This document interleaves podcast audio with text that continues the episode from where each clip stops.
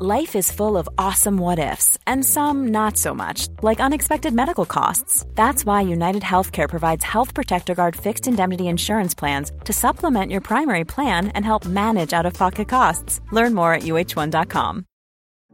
This episode is brought to you by Amazon Prime. You know Amazon Prime is not just a shipping subscription, right? It's got everything, including streaming TV and movies on Prime Video. And of course, Prime's fast, free shipping. Go from watching your favorite shows to getting your favorite things. Whatever you're into, it's on Prime. Visit amazon.com slash prime to get more out of whatever you're into.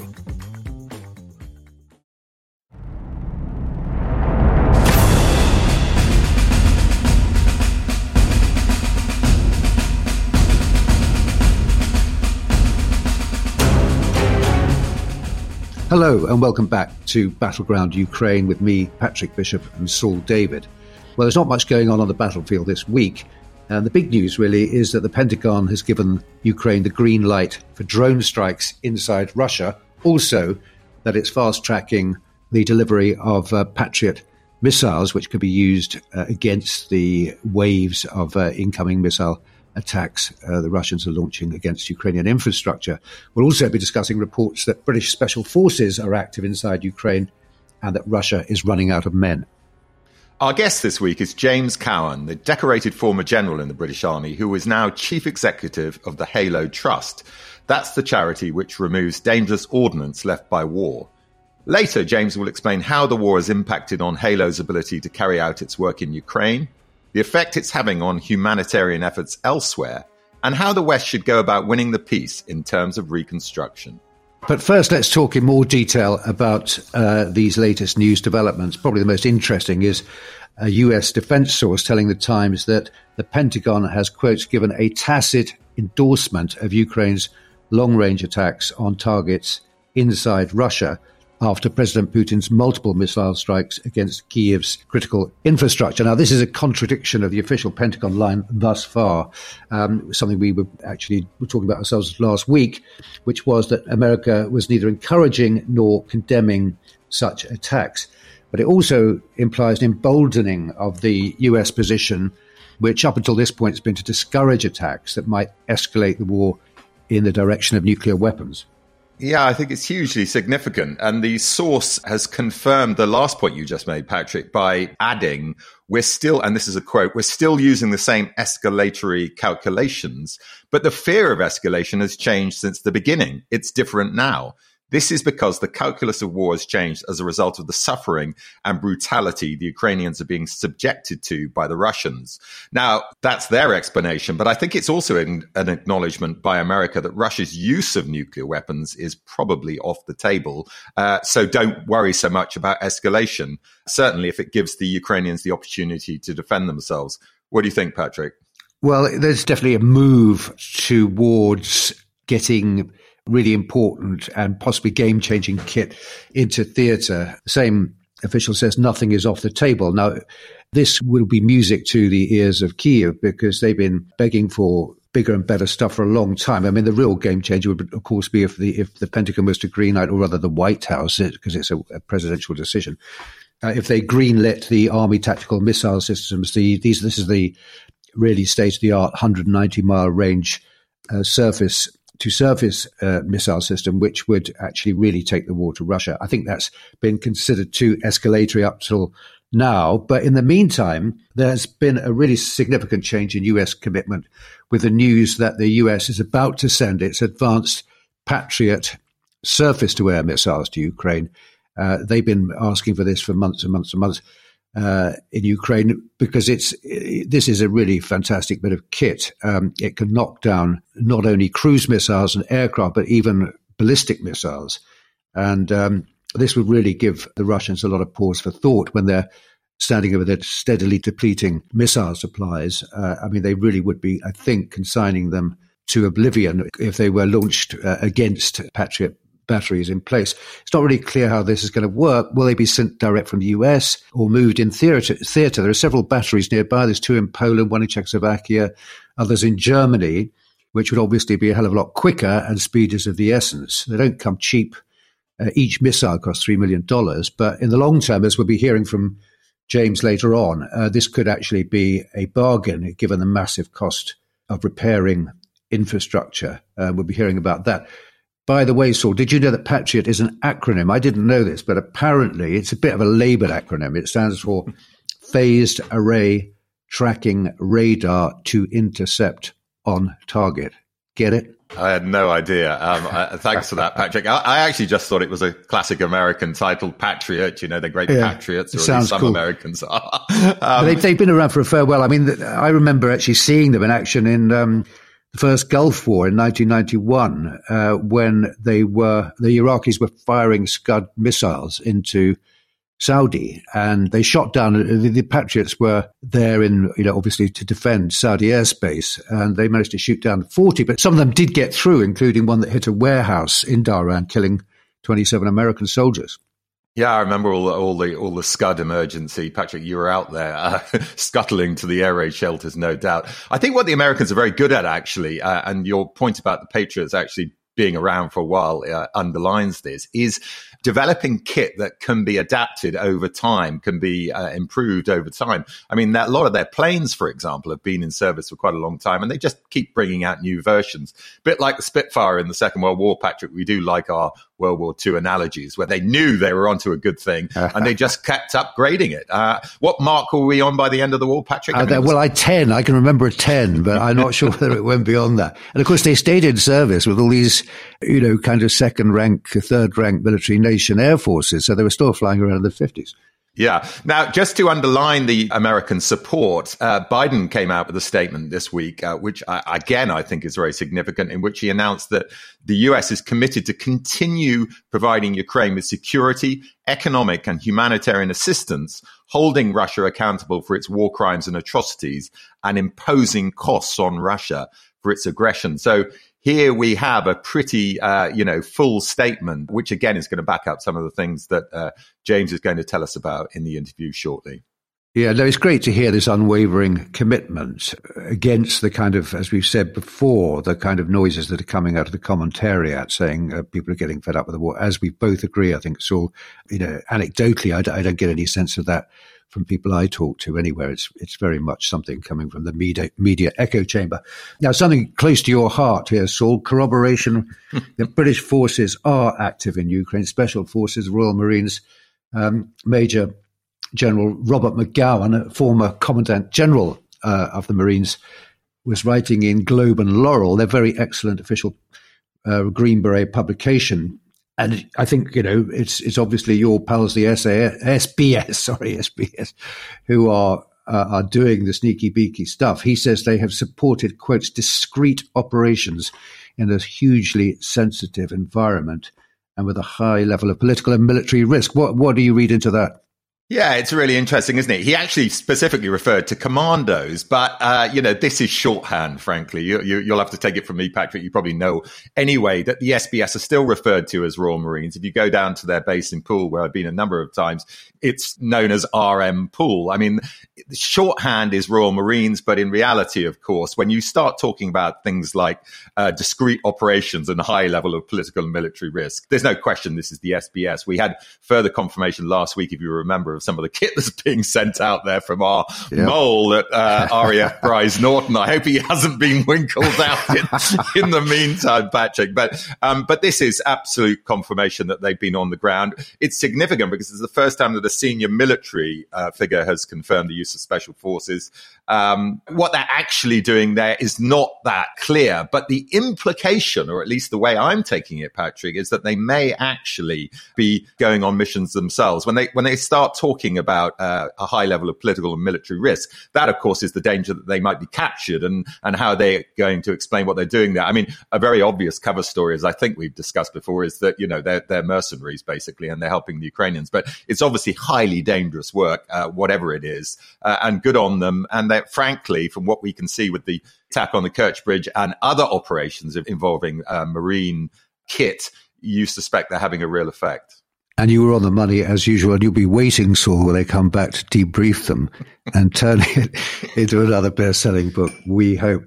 Another significant development this week was British intelligence assessment. The Russian army is running out of men and won't have enough troops to launch an offensive for several months. This kind of backs up what Foxy was saying last week.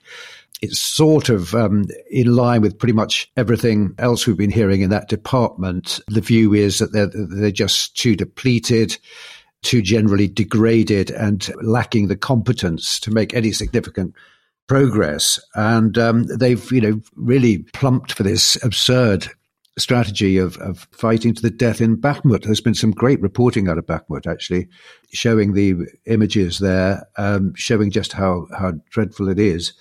And, you know, inevitably, this is sort of impacting on on Russian uh, public opinion insofar as we can gauge it. Have you been following this stuff about recruiting efforts in various stans, trying to get drag people in from the periphery to, to put them into uniform? Yeah, it's it's really extraordinary. Uh, some of the reports, actually, these are, are characters from, I suppose, independent countries, but closely aligned to Moscow. The stans, as you say, Uzbekistan, Kyrgyzstan, and Tajikistan. And the Russians are trying to recruit a lot of these guys inside Russia. So they're obviously uh, migrants on the move by offering them fast track Russian citizenship if they agree to fight for Ukraine. Now, despite the fact that their own nations are relatively closely aligned with Putin, uh, there's actually been an announcement by two of those states, Uzbekistan and Kyrgyzstan, warning their citizens, believe it or not, Patrick, that they'll be liable to criminal prosecution if they do fight alongside Russian sources. So definitely breaking ranks there and unwilling to be drawn into this conflict even in a proxy sense by their citizens fighting for Russia. On that subject, uh, or allied to that subject, I just want to mention a trial that's just finished in Moscow, which we learnt about from the excellent uh, Professor Mark Galeotti. Now, this is important to highlight, I think, because I sometimes feel that we're not being fair to Russian people as a whole.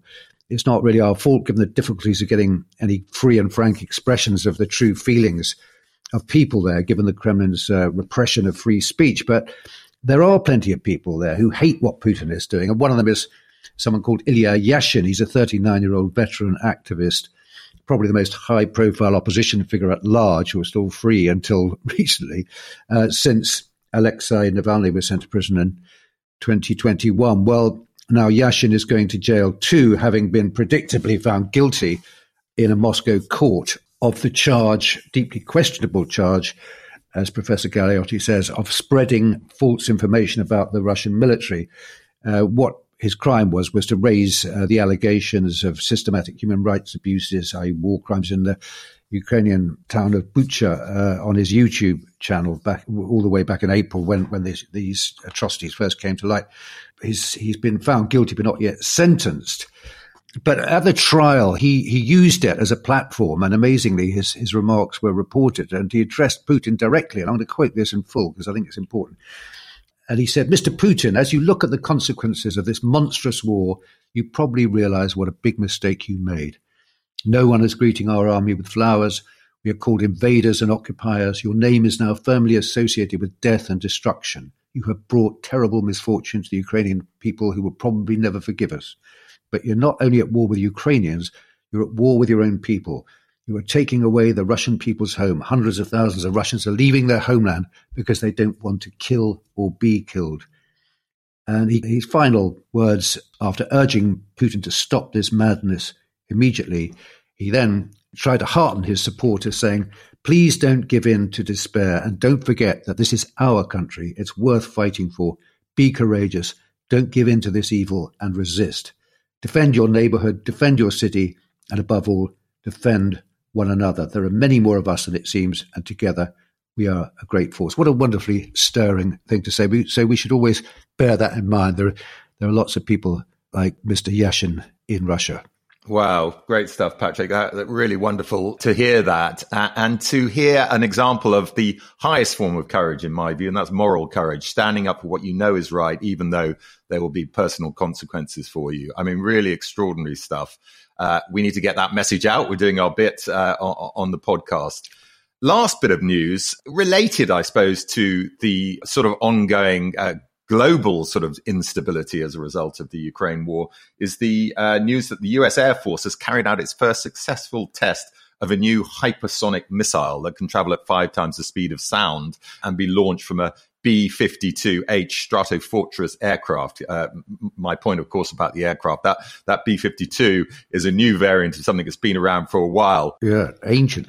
Well, uh, this, of course, is in response to previous tests by both Russia and China with similar weapons, uh, and it's a sign that the US uh, is clawing back ground in the superpower arms race, and frankly, that it's taking, uh, you know, these global threats incredibly seriously. Okay, well, now we're going to hear from this week's guest, James Cowan, former British general, who now runs the Halo Trust, the charity made famous by Princess Diana and its initial job was clearing mines and other dangerous ordnance left by the war, although it's expanded its horizons since then.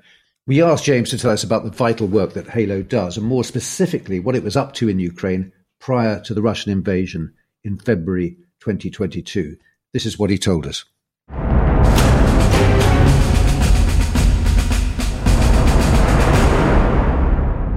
Okay, James, we first met when you were commanding the first Black Watch in the early 2000s and had just completed a tour of duty in Iraq. Since your retirement from the British Army as a Major General in 2015, you've been running the Halo Trust, which was made famous, I seem to remember, by that picture of Princess Diana in an Angola minefield being cleared by Halo employees in 1997. So, can you, to start off with, tell us a little bit about the post conflict work that Halo does and, more specifically, what it was up to in Ukraine prior to the Russian invasion in February 2022. Yeah, thanks. I think Halo's changed a lot actually since those days uh, in Angola in 1997. It was famous for two things, I suppose post conflict work and landmine clearance. It is now very much involved in uh, countries that are actually in conflict. Our biggest program is Afghanistan. We've got 3,000 staff there. I actually went back to Kabul to see senior Taliban ministers in June. And I think there's actually, as a, a sideline, a, a, very interesting connection between what took place uh, with the withdrawal of the coalition forces and the subsequent emboldenment of uh, Putin in, in Ukraine. But anyway, I was back there. Mm. That's our biggest program. Uh, but we're also in other countries that have suffered the Russian form of war Syria, Libya, uh, Yemen, uh, Iraq. Uh, these are countries that are in conflict. And obviously, in the context of Libya and Syria, they've experienced something of that which uh, Ukraine now uh, is experiencing. So we, we are about 12,500 staff across the world. Uh, we were founded by two ex-soldiers, but we're not a military charity. We're very much a humanitarian organization. And it is our humanitarian duty really to, to uh, save lives and restore livelihoods. That's sort of two parts of our mission. Uh, we've been in Ukraine since 2015 and we had a program of about 430 staff based in the Donbass. Um, some of them lived in Mariupol, most of them lived around Kramatorsk, and their their work was very much focused on clearing up after the 2014 conflict. Um, I think what's interesting in this context is the relationship between hard and soft power. And certainly the UK integrated review was meant to try and integrate the various levers of British foreign policy. I don't think there has been an integration of hard and soft power. Uh, my NGO, I think, clears up after hard power, but it's, it's a pretty useful asset to have if you can't put military boots on the ground. Certainly, uh, we are there on the ground. But come February the 24th, um, we had to decide what to do. And the initial feeling was, of course, that the Russians would quite quickly over, overwhelm Ukraine. So we put the program on ice, uh, but only for literally a few days and quite quickly, we realized that the Ukrainians were going to survive. And so we chose to pivot the program, extracting our staff from the east and pivoting to around Kiev. And uh, we, of those 430 staff, some were stuck behind uh, Russian lines, some were in Mariupol and endured the siege. Uh, some were mobilized and have fought for the Ukrainian army. Some have had domestic duties. Many of our women have, have had to look after their families. Some have become refugees. But of, of the original 430 staff, about half continued to work for us. And from there, we were able to start to rebuild and then to grow. And we're now sitting at over 600 staff. And by uh, early next year, we will be over 1,000, and we have plans to grow to 2,000 during the course of 2023. Uh, so it's been a huge challenge to achieve that pivot recruiting originally people, Russian speakers from the East, now recruiting people from across Ukraine. and now beginning, uh, having successfully begun clearance around all the satellite towns around Kiev, moving out towards Kharkiv and uh, now heading down towards Mykolaiv and towards Kherson, and with the ambition of getting into all areas uh, which have been liberated as soon as possible. And I think what this shows is that the sort of humanitarian work that we do doesn't have to be post conflict. It can be done within a live conflict as and when areas become free of uh, enemy interference. So that's a sort of overview of how this program's gone. It's a, a snapshot that's been a, a, pretty interesting and challenging year for us. Can you give us some idea of what the actual work entails? Say you've moved into an area that's been liberated by the advancing Ukrainians. How do you actually set about clearing the mines? So, what we do is always to work with the national authorities. And the, the way the Ukrainians run this is essentially between their Ministry of Defense and their state emergency services, the SES. So we, we work in a very cooperative way with them and they assign tasks to us and we go out and, and uh, fulfill them. We're famous for clearing landmines, but actually we all know that the, the, Russians were only around Kiev for a relatively short period of time and left voluntarily. So their, uh, their time to prepare deliberate minefields or defensive belts wasn't very long. So the threat around Kiev has been nuisance minefields and a lot of uh, booby trapping and other unexploded ordnance, artillery ammunition, rocketry, etc. So just, just give us an idea, picture of what you know, what a day in the life of a, uh, of a of a mine clearing team. Yeah. So the first thing to do, as ever, you know, time spent in reconnaissance is seldom wasted. So survey is absolutely the first task.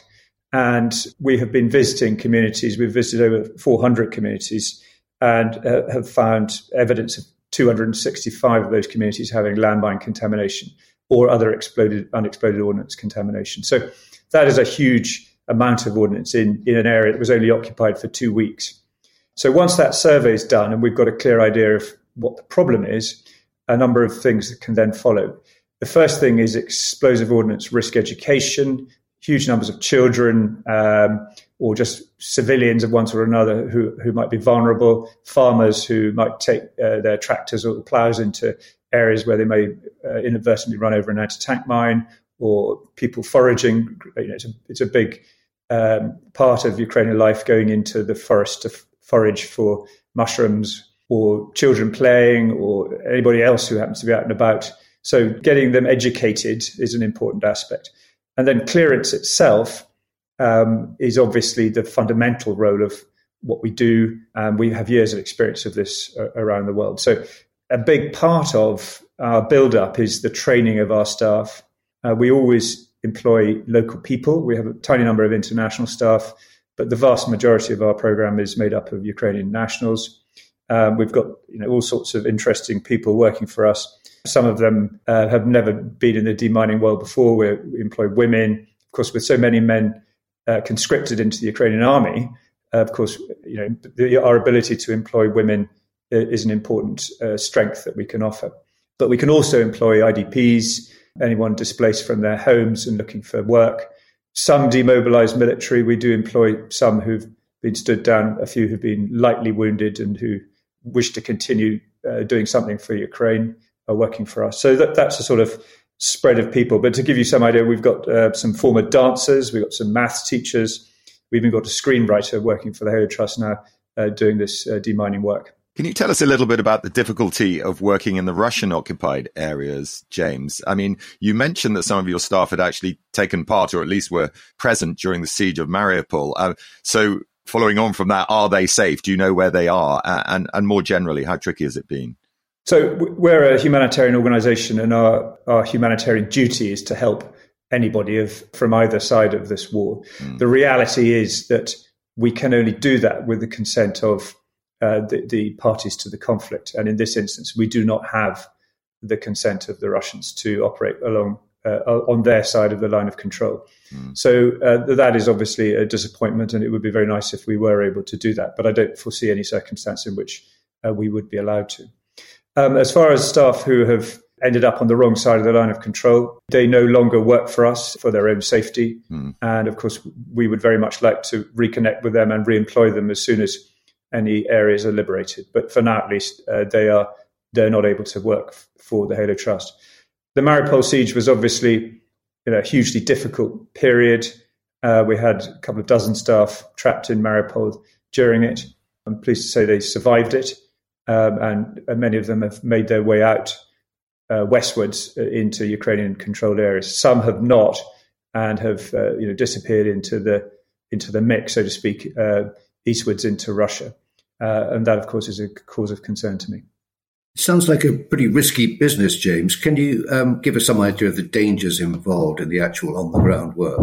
Yeah, I mean, first of all, you, you need to know what you're doing, and we our training is is careful, it's deliberate, it's uh, it abides by international mine action standards, and uh, we we make sure that people are fully qualified before we allow them to start clearing ordnance. You will see on YouTube many uh, videos of some what I would describe as highly ill-advised clearance techniques. You know, the Halo Trust is the world's leading landmine clearance NGO. We follow the highest standards. So the quality of the training is really important.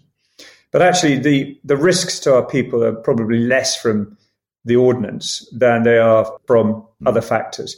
Booby trapping is a major issue. It's, it's very easy to treat a landmine just as a landmine if you clear it in a conventional way. It won't do you any harm.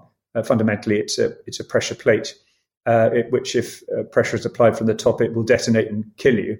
However, if you approach it from the side and you destroy it in the traditional way, it won't, it won't do any harm. Just to jump in there, because we, we're starting from kind of ground zero on knowledge of this, what would that actually entail? I mean, physically, what do you do when you see a landmine sitting there in front of you? So there are two ways, essentially, of uh, destroying ordnance. The first is to blow it up, um, put plastic explosive beside it, and to destroy it. And the second is uh, some countries are reluctant to allow NGOs such as our own to to use explosives. So you can do a, what's called a low ordering technique in which you use things like a thermite flare. So two inert chemicals, when they come together, they create high heat and basically burn out the explosive. So those are the sort of the standard ways in which a landmine can be cleared. And when you're dealing with what we anticipate to be to, to be deliberate mine belts laid in, in depth in and around to the east of the Dnipro and all the way up really the line of control, which we think the Russians are going to be doing during the course of this winter, we, we're anticipating encountering hundreds of thousands of landmines. So the capacity to get to tempo and to clear these things quickly is really very, very important. You've got to be able to do this you know, clear thousands of them every day. And it isn't just the landmines. You know, there are figures out at the moment showing that the Russians are firing around 20,000 artillery rounds a day. And given poor industrial standards within the uh, the Russian uh, industrial complex, probably about 10% are failing. So if you've got, you know, if you're creating roughly 2,000 artillery blinds every day, which are probably reasonably deeply buried, you have quite a significant clearance cha- challenge uh, for the future.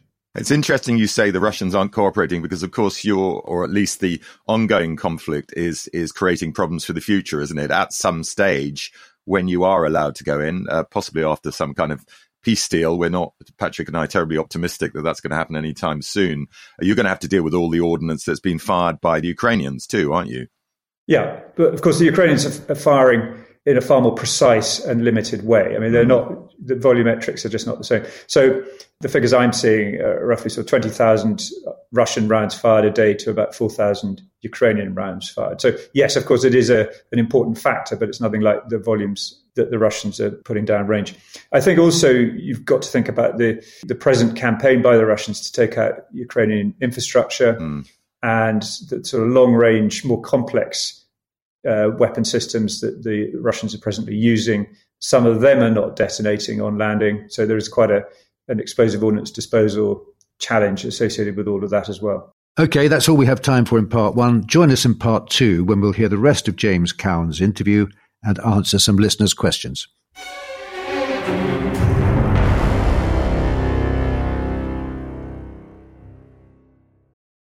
This episode is brought to you by Amazon Prime.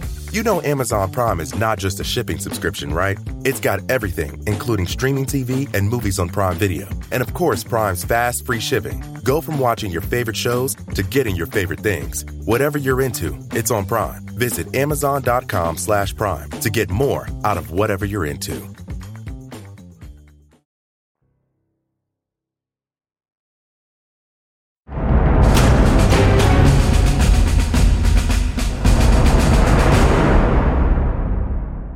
Welcome back. In part one, we heard the first part of our interview with Halo Chief Executive James Cowan.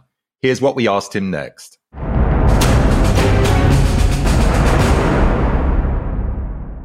I was noticing on the Halo website, James, that your revenue has gone up uh, quite significantly in recent years. In fact, since you've been in post, it looks like to me, which I suspect is partly down to the tremendous work you and your team are doing. But I also note that the British government is reducing the money made available to the sort of work you're doing. Uh, is is that a, a big problem for you?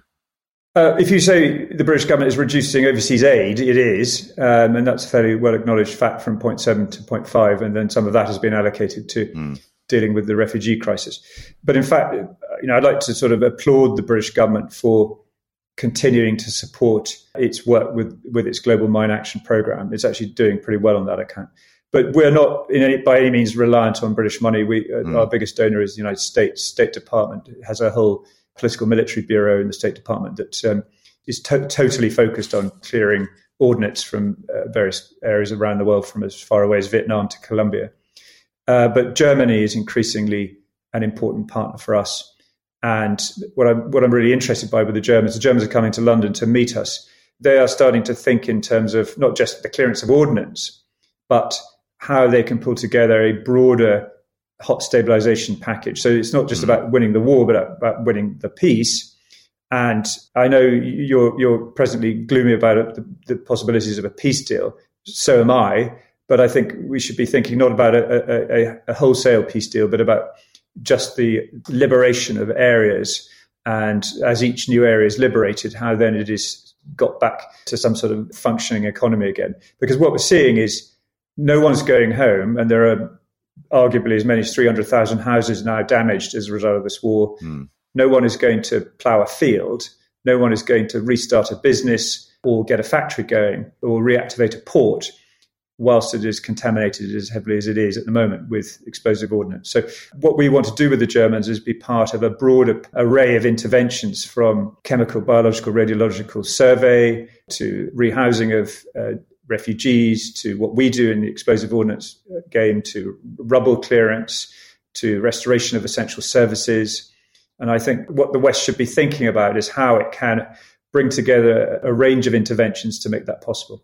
There's quite a lot of this going on already, I think, James, isn't there? I know know various international organisations, the World Bank, uh, the European Bank, Reconstruction and Development, etc. There seems to be quite a lot of sort of coordinated thought given to that. But I think one of the concerns they have is about population. A lot of Ukrainians have left. As you say, the infrastructure is in, in a much enfeebled state. What, what are your own personal feelings about uh, the prospects of the country getting back uh, on its feet again after all this is over? Uh, do you see a, simply a, a, kind of viable, deep, bright future for Ukraine from your observations? As I mentioned at the beginning, conducting a recce to Mykolaiv at the moment, and uh, somebody who's with that recce described it as a, a post-apocalyptic wasteland. I mean, this is a scale of destruction on a on a scale not seen since the Second World War.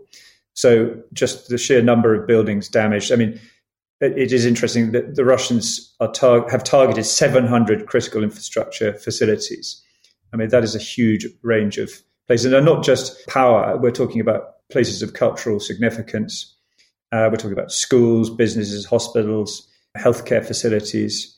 You know, seven and a half million people displaced, 9.3 million people needing food and livelihood assistance, 16 million people needing help with water and sanitation and of course the energy infrastructure only able to meet 70% of demand. So this is a gigantic problem.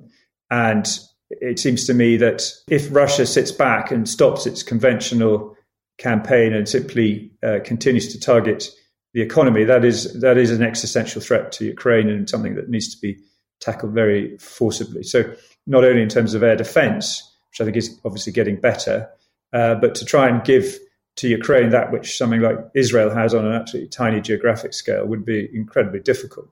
But so therefore, the capacity to repair infrastructure quickly um, is going to be very important for Ukraine. But I think your basic premise that Ukraine's long-term viability is utterly dependent as much on its economy as on its military is going to be the central feature, I think. And the effort that we give to sustaining Ukraine militarily is very much in the news but I don't see yet enough focus on the, the economic effort.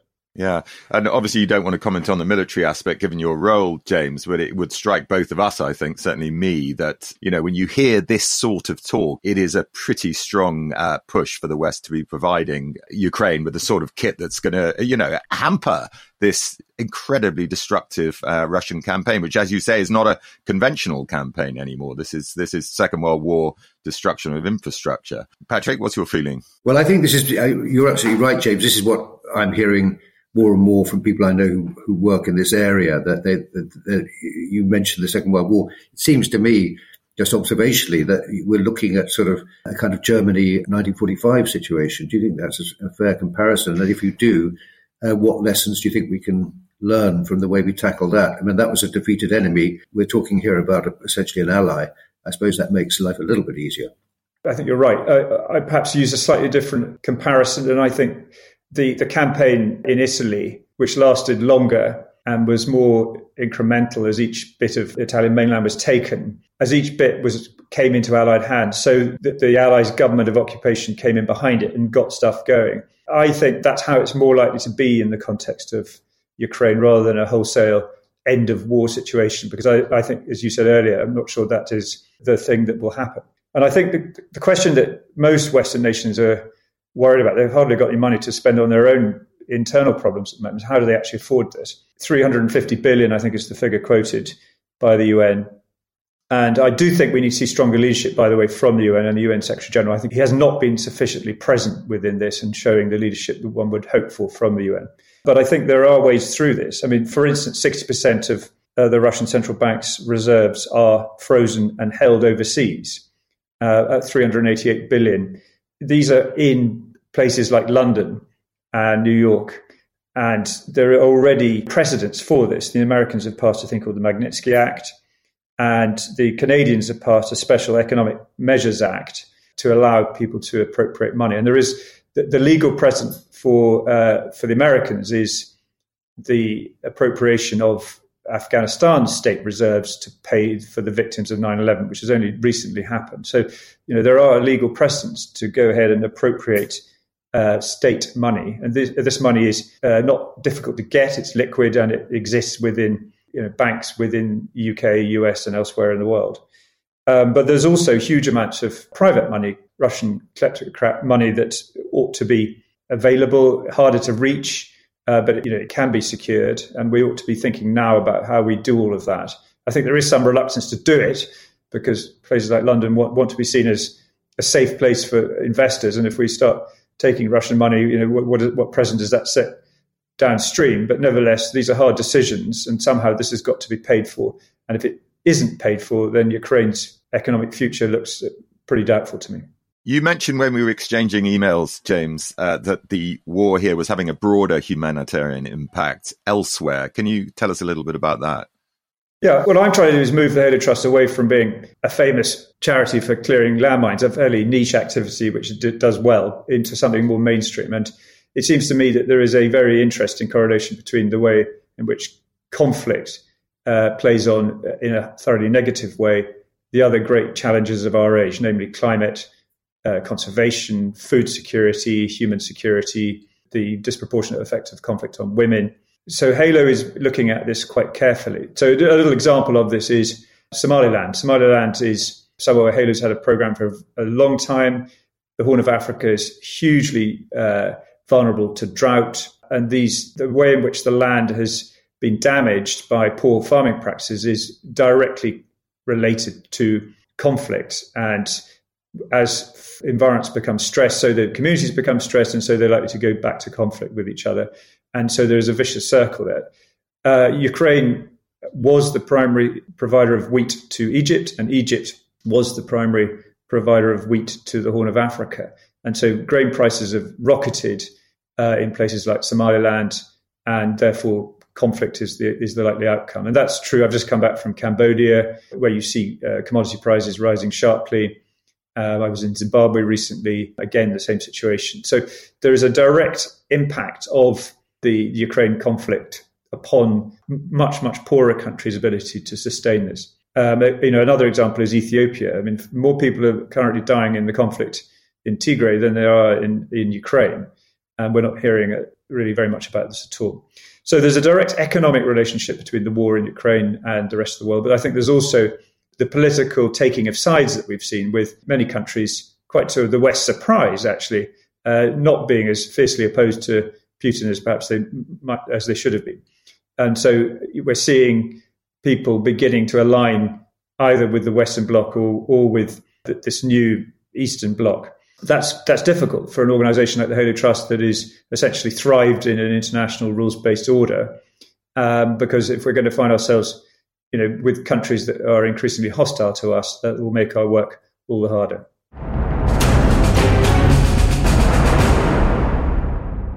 Well, that was great to hear, and some really uh, intriguing points made by James. I mean, one of the things that first struck me, Patrick, is the you know, if it's not dangerous enough clearing ordnance left by war, they're actually doing it while the war is happening uh, in conflict, as James said, and all over the world too. I mean, of course, we were talking specifically about Ukraine, but Syria, Afghanistan, Libya, and other countries. It's an astonishingly important task that's being undertaken, uh, and one that, of course, they are expanding all the time.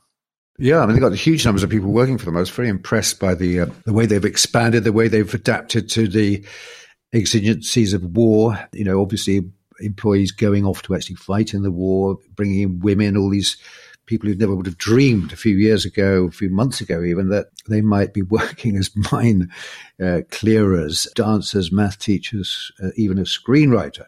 I'm also really impressed by the way that it's sort of this incremental work. They're moving into the space left behind by the departing Russians immediately, and uh, you know, doing what he was being very sort of cool about it, but it seems to me to be extremely risky work. Yeah, I mean, it's very good to hear, frankly, because of course the, the, the shock for them is the the war taking them by surprise. Their initial reaction, let's close down operations, very quickly realized that Russia wasn't going to take over the whole country, so they started up again. But in the meantime, you know, a significant chunk of their staff were, were of course, in the east. It's it's very good to hear that those who were trapped in the Mariupol siege, as far as he's aware, have all have all survived. Although one or two of them, it sounds like, have been uh, taken to Russia, which you know is obviously pretty concerning. Yeah. I mean, at one level, it's um, just hearing the kind of numbers is quite staggering. That figure of 20,000 artillery rounds being fired from the Russian side a day, of which 10% are blinds, as the military call them, uh, i.e., they, they don't go off, plus loads of um, missiles that, that also get buried in the ground and sit there waiting, you know, one day perhaps to, to go off with devastating effect. What really struck me, Saul, was the scale of the destruction that, that he talks about. You know, this is not just a question of unexploded ordnance, which is, a, you know, of course, very significant, but um, talking about this, you know, post-apocalyptic landscape that uh, his guys reported on uh, going into liberated areas. I mean, this is going to be a massive, massive problem for not just for the Ukrainians, but for the rest, the rest of us. You know, when we have to go in there and and clear up. There is a precedent, of course, or several precedents. But the one he thought the most apt, which is interesting, is in Italy in the Second World War, where there's a kind of incremental mm.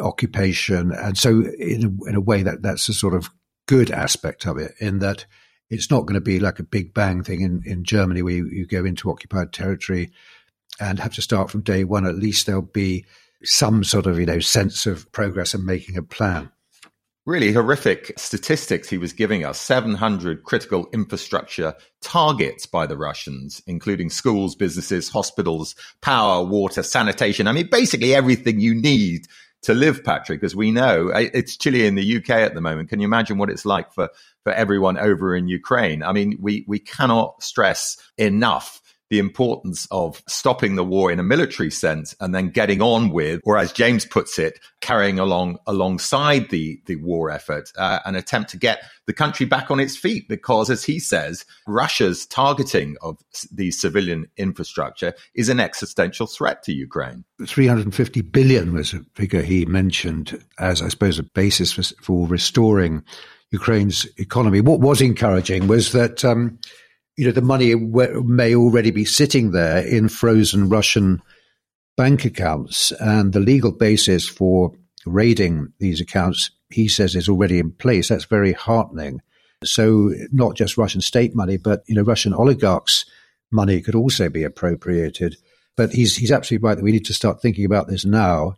There'll be no time to lose at all. So we ought to have all these processes, uh, the legal structures in place, you know, to press the button as soon as it's viable. Yeah, he's pretty robust in his points, wasn't he? Uh, criticism of the UN, the uh, the Secretary General of the UN. Uh, we need stronger leadership, uh, and we need to consider every avenue of getting a hold of this money, including uh, Russian private money. So that presumably is going to. they're talking about more sanctions. I was reading in the press this week more sanctions. People who've kind of slipped through the net so far, you know, and frankly, uh, that is a direction we should be looking into. But you know, incredibly powerful interview not from the battlefield, but just as, if not even more important.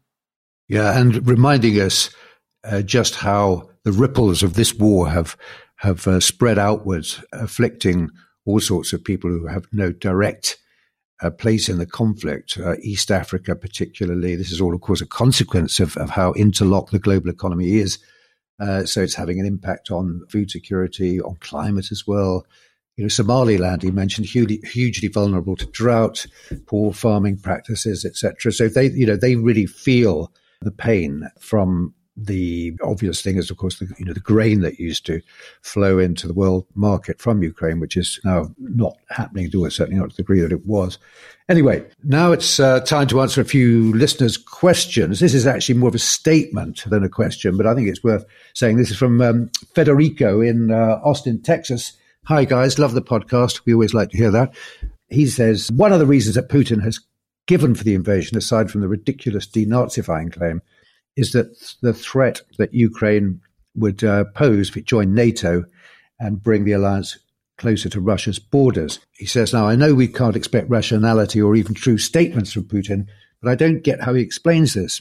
It's simple, Vlad. If you don't want trouble with NATO, all you have to do is not invade any NATO member. Why is that a problem? Or are you planning to invade them? Yeah, it's a it's a great point, and the irony, as we've discussed before, Patrick, is that the invasion of Ukraine has actually brought almost certainly at some stage in the future NATO even closer to Russia's borders. We know that from some of the Nordic countries that that is a process that's that's ongoing, and we suspect that there's going to be some kind of deal. We don't know exactly what it will be, some kind of security pact with Ukraine that is going to make it impossible for Russia uh, to carry out any more special operation as Putin Putin still insists on calling it in the future unless it wants a war with NATO. And I think what's also pretty clear from the conflict so far is that Russia clearly is no match for NATO. People keep coming back to this, I think, because it's a fascinating subject. Um, this is from Nigel. Nigel's been studying the ISW maps, uh, which are updated frequently on the where the front lines were, where the military activity is going on, and he he mentions a patch of territory around Melitopol, which is obviously in Russian hands, and says, according to the legend, this is a Ukrainian partisan activity. Now, I've noticed this myself. It's been there for quite a long time. Um, so he wants to know is there any information about how disruptive or coordinated partisan activities are there? Well, this is something that we just don't know, do we? I mean, uh, the Ukrainians clearly aren't going to tell us. We get odd reports uh, from time to time.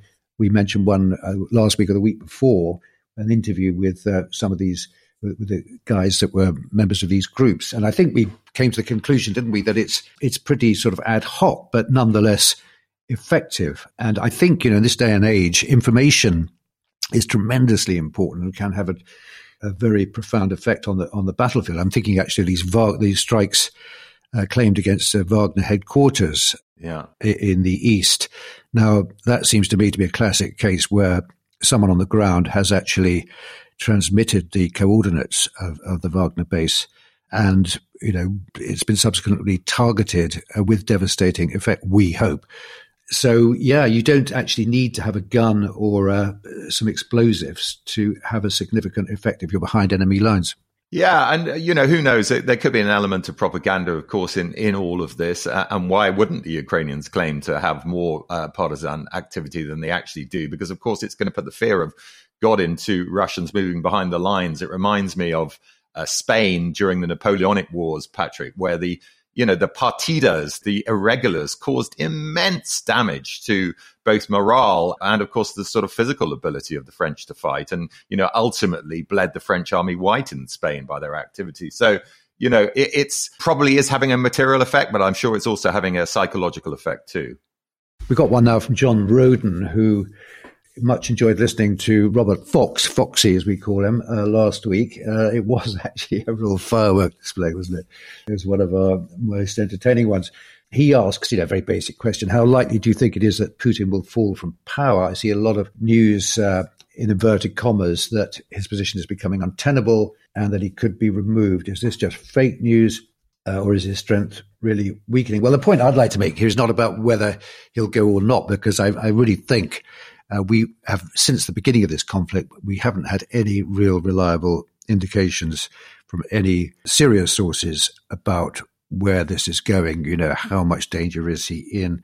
How firm or otherwise is his grip on power? And we get a lot of flaky news. Um, a lot of the most dramatic stuff comes from the general SVR Telegram channel. Now, this is no one seems to know exactly who is putting this stuff out. Is claimed to be a sort of dissident senior Russian uh, ex security guy who has still has links uh, with his old comrades. Um, and they're always they make great uh, headlines, but how how good they are, I don't know. There was one we reported ourselves. I mean, uh, with a lot of health warnings that had actually been a, a bomb attack on a, a, a, motorcade in which Putin was traveling. This was several months back now. There's another one recently. He fell down some stairs and so on and so forth. So you've got to be very, very wary. And I think the uh, Western security services are being pretty tight lipped about what they know. It may be that they don't really know much at all. Yeah, exactly right, Patrick. We can't trust everything we're hearing out of Russia. But I think the broader point here was made by Ilya in our interview uh, before, and that is that frankly, to lose a war uh, when you're an authoritarian leader is is a bad thing. Uh, and that's an underestimate, really, of the consequences. So it's inevitable that there is going to be an upswell of anger against the war, not necessarily by people who didn't support it in the beginning, but the fact that it's not going well. So I think sooner or later, uh, we can't put a time scale on it. He's going to come under enormous pressure uh, and possibly be removed. But you know, we'll we'll have to wait and see. Who knows? You know, a lot can happen between now and in six months' time. But frankly, for a lot of the reasons we've already given in this program, we can't see the military situation improving for Russia anytime soon. Yeah. Okay, we've now got a question from Richard Seeger. Thanks for your work. I enjoy your podcast, but to be honest, I look forward to the day you sign off because this conflict ends. Well, Richard, we totally agree with you. Um, his question is why aren't we seeing more opposition or resistance to Russian occupation or influence in the other Russian conflict zones, such as Georgia, Moldova, Azerbaijan, and Chechnya? seems they would use the Ukrainian war as a way to stir up their own, internal independence movements. Very good point. I mean, I, I think to call those ongoing conflicts is probably a little, uh, going a little bit too far, but there are undoubtedly people in all those locations who would seek to take advantage of Russia's perceived military weakness. And I suspect that is going to be another of the elements that we're going to see as Russia's war goes increasingly badly, putting pressure on the center, as, as I just said. Okay, this one's from Ireland, uh, from Owen Scarlett. Uh, he writes, Hi, folks, really enjoying the podcast every week. Please keep it up. How is the war in Ukraine changing the Western arms industry? Are we likely to see Western arms manufacturers step up their production scale and volume on a more long term footing as a result of the war? Thinking in particular of the frighteningly strong possibility that the West may need to supply Taiwan on a similar scale in the coming years and the need to be ready for this. Very good question. I suspect the answer is almost certainly yes. But uh, remember that in the West, uh, certainly in the US and the UK, the arms industry on the whole is private and it takes its orders from the government. So this is really a question of whether or not the government is going to up its orders. Uh, and I suspect it will, certainly in America. And possibly there are indications that that's going to happen in the UK as well, although we're strapped for cash, as everyone knows at the moment. But, you know, they are, there are real uh, uh, challenges to global security, not just from Ukraine, but also from uh, China and elsewhere. So I do think that the war has shown the the West, uh, Western militaries, that the stockpile of, of arms that it currently has is not sufficient, uh, uh, and frankly, we need to we need to build them up a little bit more for this type of hot war, which uh, many people would have suspected uh, was unlikely to happen anytime soon. Okay, we've got another uh, three questions from our old friend Alvarez. Uh, do you mind, Alvarez, if we pass over them this week? We'll definitely make some interesting points. We'll mull over them, but um, I think it would be good to give um, some newcomers a crack of the whip. the basic beats of what he's saying is that the Polish Ministry of Defense are claiming that the probability of a war that involves Poland is very big. That's on the one hand. And on the other hand, and this is very interesting, this is more from Ivaris's backyard, there are reports that a neo-Nazi Rusich group that is apparently close to the Wagner group has ordered information about Lithuania's, Latvia's, and Estonia's military capabilities and border protection status. The implication being that there is a possibility of an invasion of those countries. And as Ivaris says, things are getting very interesting, aren't they? Uh, can it be that Russia will do such a thing to test how NATO will react? What could they do and how would NATO react? Well, of course, that's a possibility, Ivaris. Uh, and I wouldn't be surprised if they are looking into all kinds of ways of destabilizing public opinion in your country and elsewhere. But I think the broader point that I would say to give you any kind of uh, peace of mind is that as a member of NATO, NATO has your back. So if there are any incursions, this is going to trigger Article 5. Uh, I hope that makes you sleep a little bit happier at night, Ivaris. Uh, on the subject of Wagner, we've got one from John Murph21. That's his Twitter handle. Great podcast, he says. Please keep it going. And he says, just wondering, as in terms of World War II parallels, which you often reference, does the Wagner Group strike you as being akin to the Waffen SS, i.e., a supposed elite entity but somewhat outside regular army command structures? Well, it seems to me that the closest comparison I can make with World War II unit to the Wagner Group is the outfit that was commanded by one Oscar Dirlewanger. It was called uh, the Dirlewanger Battalion, the Dirlewanger Regiment, etc. This guy was a uh, SS Oberfuhrer, and the men he led were a band of psychopaths like himself. A lot of them ex jailbirds, rapists, murderers, some of them freed from lunatic asylums, and they roamed around the rear areas of the Eastern Front in Poland and Belarus burning down villages, killing, murdering, raping. Dreadful, dreadful history behind them. Uh, according to Timothy Snyder, the author of Bloodlands, a great expert on the 20th century or early 20th century period in that, that part of Eastern Europe. In all the theatres of the Second World War, few could compete in cruelty with Dirlewanger. Now, you, if you want to find out more, there's a brilliant film called Come and See, which was made in 1985, so Soviet era Russia um, by a, brilliant Russian director, Elem Klimov. And it, it's really quite sad that um, it's come to this where you know, Klimov, who made this film in the very much in the spirit of this could, should never happen again. This can never happen again. In Russia's name, there is a unit which, uh, at first sight, bears quite a close comparison to this Dirlewanger group. Okay, the final uh, question, well, it's more of a statement than a question, is from John Stewart. Uh, and this does sound very interesting. Hi, both, he says. I just wanted to say hello. I live in Brighton. I run an MA music program at a local university and play guitar for Sleeper and the wedding present. Um, I, there is a point to this. We're, we're, getting to it. I've been listening to your podcast. It's brilliant. I'm a regular listener to the, and this is a Twitter um, account, at Mriya Report. That's M R I Y A R E P O R T all one word.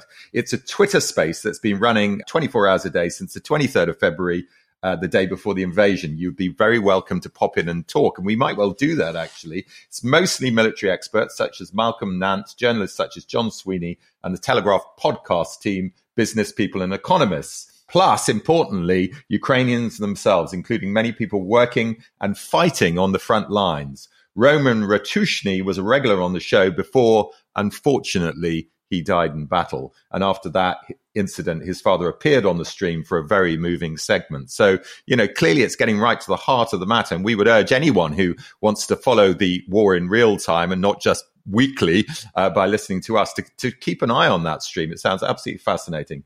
I don't speak much on there, says John, but I'm there all the time and know the team behind it. Okay, I hope you get a moment to pop in. You would be very welcome.